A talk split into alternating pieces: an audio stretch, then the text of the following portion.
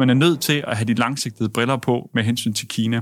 Og det har mange vestlige kvartalsresultatsfokuserede virksomheder umådeligt øh, svært ved, selvom det burde være til at, øh, at forklare.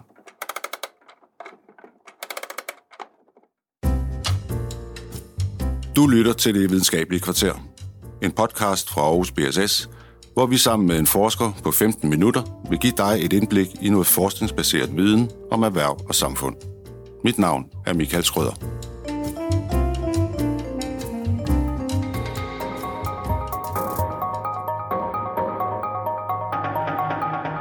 Kina, det er det kæmpe store rige i øst, som på en og samme gang fylder en med både ærefrygt og fascination.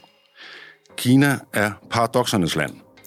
Muligheder og restriktioner går hånd i hånd i et land, som på den ene side har fri markedsøkonomi, og på den anden side et kommunistisk etpartisystem, som nogle måske endda vil kalde et diktatur. Så hvordan skal en dansk virksomhed agere, hvis den gerne vil have succes med at etablere sig på det kinesiske marked? I denne podcast vil vi dykke ned i disse udfordringer, og til at hjælpe os har jeg besøg af professor Jakob Arnoldi, Institut for Virksomhedsledelse på Aarhus BSS, som gennem mange år har forsket i forskellige forhold i og omkring kinesiske erhvervsstrukturer. Med i studiet er også Troels Beltoft, virksomhedsejer, rådgiver, konsulent, ekstern sensor og gæsteforelæser ved en række internationale universiteter med speciale i netop kinesiske erhvervsforhold og hvordan man som virksomhed klarer sig i Kina. Velkommen til det videnskabelige kvarter til jer begge to. Tak. tak. I er jo begge to meget ofte i Kina, og du, Troels Beltoft, du har sågar boet i Kina i syv år. Hvad er det for et Kina, du møder i dag i 2019, når du besøger landet? Jamen, det er et land, der er i øh, rivende udvikling, som det har været i det hele taget de sidste øh, 20 års tid, øh, først og fremmest. Og øh, hvis man tager det i øh, nuværende øh, briller, i 2019-briller, så er det øh, et, et marked, hvor, øh, som ofte har en hastighed, der er langt højere, end hvad vi er bekendt med herhjemme. Samtidig har en række øh, Øh, udfordringer og paradoxer, som, som virksomheder ofte heller ikke er så bekendt med. Helt konkret, så kan man tage det kinesiske detailmarked som et eksempel, som anvender for det første, er det ekstremt digitalt. Øh, omkring øh, over 90 procent af det kinesiske detailmarked er inden for visse sektorer fuldstændig digitalt. Øh, og, og så blev der brugt meget avanceret teknologi, det vil sige, der bliver brugt øh, AI, Artificial Intelligence teknologi, der bliver brugt alle, alle mulige former for avanceret øh, teknologi. Der er butikker, hvor der ikke er mennesker, du kan gå ind og handle i, hvor alt bare kører via facial recognition og, og så fremdeles. Og så er det et marked, der øh, hvor forbrugernes præferencer ændrer sig, og købsadfærd ændrer sig hele tiden, og det gør, at der er ikke nogen, der kan få lov at få en enkelt øh, nats rolig søvn, så at sige. Hvis du ikke tilpasser dig hele tiden og følger med, så sagter du bagud. Vi kommer tilbage til øh, nogle af de der forhold der. Jakob Noldi, i 2013 der lancerede Kina et gigantisk og internationalt infrastrukturprojekt kaldet Belt and Road, eller den nye Silkevej. Projektet, der fra især vestlig side blev øh, mødt med en del skepsis, fordi man frygter, at Kina vil bruge det til at opnå regional dominans. Øh, samtidig så har vi så set, at øh, USA, siden Trump kom til, han har skærpet tonen over for Kina, og sågar har indledt en øh, decideret handelskrig mod landet. Øh, du har jo blandt andet fulgt Belt and Road-projektet, Øh, er der sådan en stigende skepsis i forhold til Kina? Jamen det tror jeg, der er. Der er i hvert fald en, en opdagelse af, at øh, de kinesiske virksomheder, som Troels lige har sagt, har opnået en konkurrenceevne, en ufattelig konkurrenceevne, meget, meget hurtigt, øh, og langt hurtigere, end øh, man i, øh, i øh, det meget naive Vesten i mine øjne havde, havde troet. Det er kombineret med, at, at Kina som et land også har rent geopolitisk har øh, opnået stor magt selvfølgelig. Og, og det, er, det er nye tider, som, øh, som både øh, vestlige regeringer og vestlige virksomheder skal til at vende sig til. Og så er der selvfølgelig så det her uh, Belt and Road-initiativ, øh, uh, som jo er et, et kæmpemæssigt øh, og meget, meget ambitiøst uh, økonomisk udviklingsprojekt, som i virkeligheden bedst kan sidestilles med Marshallhjælpen. Hvis, uh, det tror jeg, det, det er den eneste sådan uh, parallel, der er i historien i virkeligheden. Og som selvfølgelig har det mål at fremme kinesiske interesser. Og, øh, og det kan man næsten ikke være overrasket over i virkeligheden. Men, øh, men der er en del, der også har, har sovet lidt i timen der, vil jeg sige, ikke? Og, og måske ikke indset, øh, hvad det var, det betød. Og der er ingen tvivl om, at det her Belt and Road-initiativ også øh, er nogle steder i, i, øh, især i Afrika, er, er styret af nogle, nogle ret øh, Øh, lad mig sige, øh, instrumentelle interesser fra, fra kinesisk side, det er der ikke nogen tvivl om. Det har det øvrigt, det har det øvrigt været noget, der har præget kinesiske øh, investeringer i Afrika i, i meget lang tid. Kina har jo haft har jo nogle meget, meget langsigtede øh, politiske og økonomiske planer, som blandt andet har omfattet sikring af vitale ressourcer, øh, forskellige former for, for mineraler og metaller, øh, også bare vand, træ, en masse råstoffer, hvor man har arbejdet meget langsigtet med investeringer i udlandet for at sikre fortsatte forsyninger i en meget, meget langt tidsperspektiv. Og, øhm, og, og, og der har kineserne været ekstremt fremsynede. Også engang mellem ekstremt kyniske, men også ekstremt fremsynede. Og det skaber jo nu nogle magtdynamikker, der, der, der ændres, fordi at kineserne har været succesfulde med det her og opnået en masse ting ved det, som jo nok øh, skræmmer vestlige regeringer og også vestlige øh, virksomheder en hel del.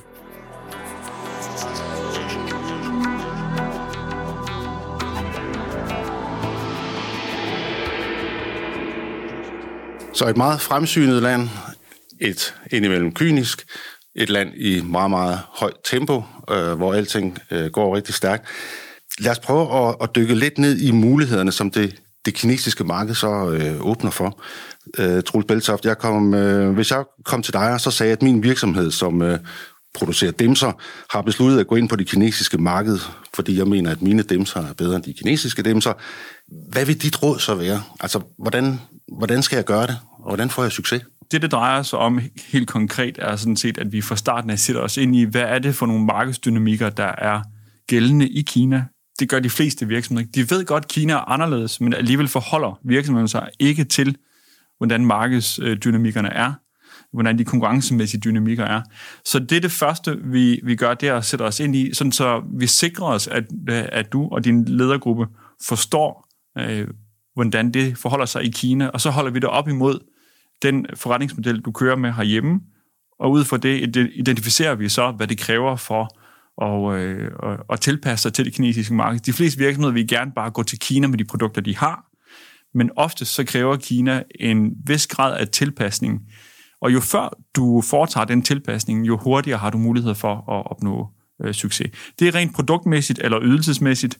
Så er der selvfølgelig også hele, øh, hvad er det for en go-to-market-strategi, øh, du skal have. Skal du, øh, skal du ind og have et joint venture? Skal, skal du øh, øh kørte køre det med øh, distribution partners? Øh, skal du have dit eget datterselskab? Der alt den del hænger sammen med dels, hvor stærk du er kapitalmæssigt, industrien, og, øh, og, og så selvfølgelig din, din risikoappetit.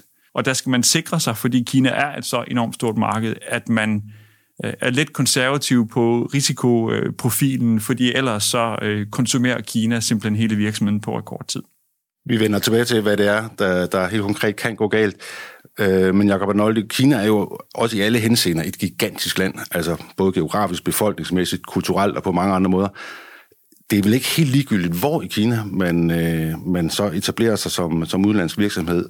Hvad er det for nogle forskelle, og, og, og hvordan udnytter man så øh, bedst dem som, som dansk virksomhed?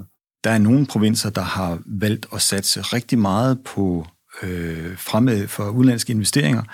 Der er nogen, der har sat sig meget på nogle bestemte øh, industrier, nogle bestemte teknologier, og det betyder selvfølgelig rigtig meget i forhold til, hvad det er for en, en support, og hvad det er for en backup, du får fra det politiske apparat side, når du kommer som, øh, som udenlandsk virksomhed. Og så er det jo selvfølgelig sådan, lige meget hvor du er i Kina, at du skal have en, en opbakning, og du skal have en form for alignment med øh, de øh, politiske beslutningstagere, som er, som er livsnødvendige i Kina, også langt mere nødvendige end, end mange andre steder. Og nu snakkede Troels lige om en, en value proposition her. Ikke? Øh, jeg tror også, at man skal have en, en politisk value proposition i, i, mange, i mange tilfælde, og der er de, de mest succesfulde udenlandske virksomheder er dem, som har kunnet gå til regeringen, og det af i lige så høj grad lokalregeringer, hvis ikke i højere grad virkelig lokalregeringer, man skal gå til og sige, okay, I har et problem, det kan vi faktisk hjælpe jer med. I har et affaldsproblem, for eksempel. Vi har nogle, øh, nogle produkter, vi har nogle teknologier, der kan effektivisere et eller andet i forhold til renovation, for eksempel. Og det kan vi hjælpe jer med. Men det kræver selvfølgelig så, at, at I hjælper os. Ikke? Og der er sådan en, en noget for noget ting, som man skal kunne levere på og hvor man så også vil opdage, at så får man faktisk også noget igen fra den kinesiske regering. Så på den måde er, hvis, hvis først der er en relation og et samarbejde, der er etableret, så, så, så er der også stor chance for, at, at, man, at det bliver honoreret fra, fra modpartens side. Lad os prøve at kigge øh, lidt nærmere på, hvad det er, der kan gå galt. Øh, Truls Beltos, hvorfor fejler så mange virksomheder i Kina? Altså, hvad er det, hvad er det de i virkeligheden gør galt? Helt basalt, så forholder de sig ikke til, hvad er det for et marked, de egentlig går ind i, og hvordan, øh, hvad er egentlig forudsætningerne for, at de kan få succes på det. Når det er så sagt, og de så er, er taget øh, til Kina, så er der mange, der begår øh, fejl med hensyn til at undervurdere, hvor lang tid det tager for at få succes i Kina. Øh, og dermed har de ofte overdrevne forventninger til, hvor meget profit der skal komme fra Kina inden for en hvilken tidsperiode. Så er der også en af de helt klassiske fejl, som, som slår meget igennem, det er, at der er simpelthen en incitamentstruktur ofte til dem, der er øh, chefer for øh, datterselskaber i Kina, øh, øh, som simpelthen ikke fremmer øh, det resultat, man ønsker at få. Et, et eksempel er, at, at ofte så bliver du, oftest så bliver du belønnet for, at du når en vis omsætning, og en vis øh, uh, EBIT eller EBITDA, altså profit, og, øh, og så vil man gerne have en vis mængde markeds, øh, øh, market share oven i det, markedsandel oven i det. Men hvis du opnår de to første, så bliver du sjældent udfordret. Og øh, når et, et marked vokser meget hurtigt, så kan du ofte selv med for høje priser og et ikke så attraktivt produkt stadigvæk godt sælge øh, i, et, i et meget premium øh, segment. Meget, meget øh, toppen af, af premium segmentet. Men det gør sådan set, at du nu er i gang med at systematisk egentlig udkonkurrere øh, dig selv, øh, ved at du belønner den pågældende øh, landeschef for at nå et omsætningsmål og et profitmål, hvor han i princippet sagtens skulle holde fast i at nå omsætningsmålet, men hvor profitmålet måske i en fem- eller otteårig periode burde have været markant lavere, øh, og i nogle tilfælde i bedste fald øh, være omkring øh, 0. Man er nødt til at have de langsigtede briller på med hensyn til Kina. Og det har mange vestlige kvartalsresultatsfokuserede virksomheder umådeligt svært ved, selvom det burde være til at, at forklare. Lige til sidst, vi har nævnte øh, handelskrigen med, mellem øh, USA og øh, Kina. Hvordan, øh, hvordan påvirker det øh, danske virksomheder?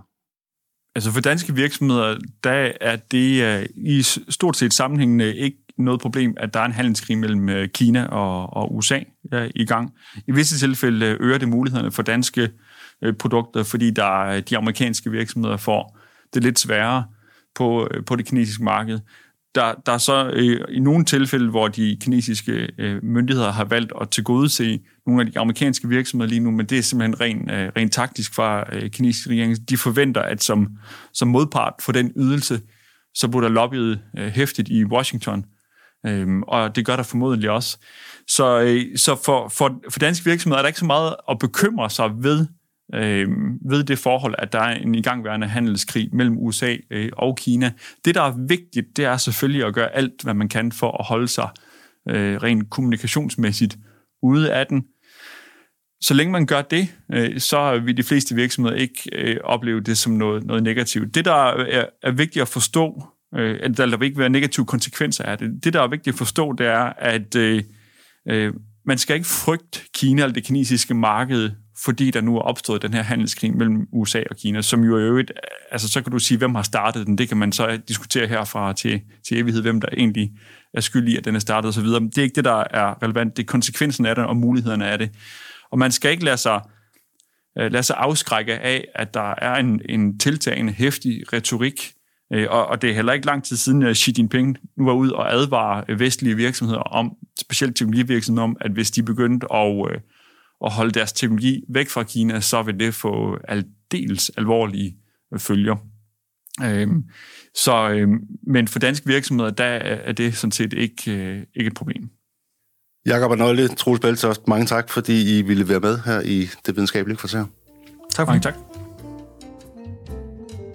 Er du interesseret i forskning om erhverv og samfund, så abonner på Det Videnskabelige Kvarter på iTunes eller der, hvor du normalt lytter til podcast.